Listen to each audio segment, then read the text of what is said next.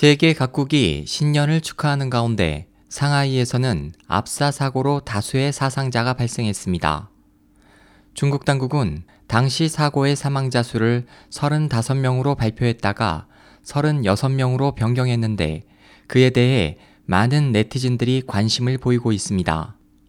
2014년 마지막 날 새해 시작되기 25분 전 상하이에서는 압사 사고가 발생했고 중국 관영 언론은 1월 1일 오전 사고 소식을 전하면서 35명이 사망했다고 전했습니다.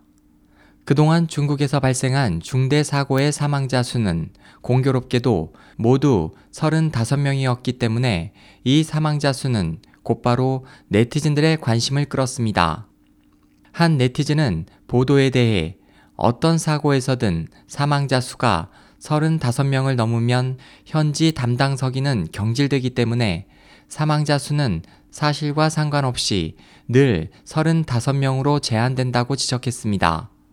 다른 네티즌은 최근 20년간 중지 각지에서 발생했던 약 40건의 중대 사고에서 사망자 수는 모두 획일적으로 35명이었다면서 발표되는 사망자 수가 그보다 많으면 담당 관료들의 정치 생명이 보장받을 수 없기 때문이라고 말했습니다.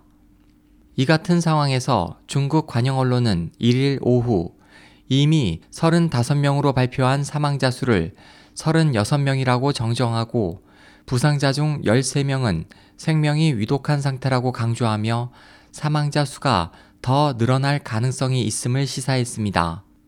만약 이 같은 사망자 수 제한에 대한 의혹이 사실이라면 한정 상하이 서기의 정치 생명은 위태로워질 수도 있습니다. 1일 중국 관영 CCTV도 이번 압사 사고에 대해 상하이시와 황푸구 정부가 책임이 있다고 보도했습니다.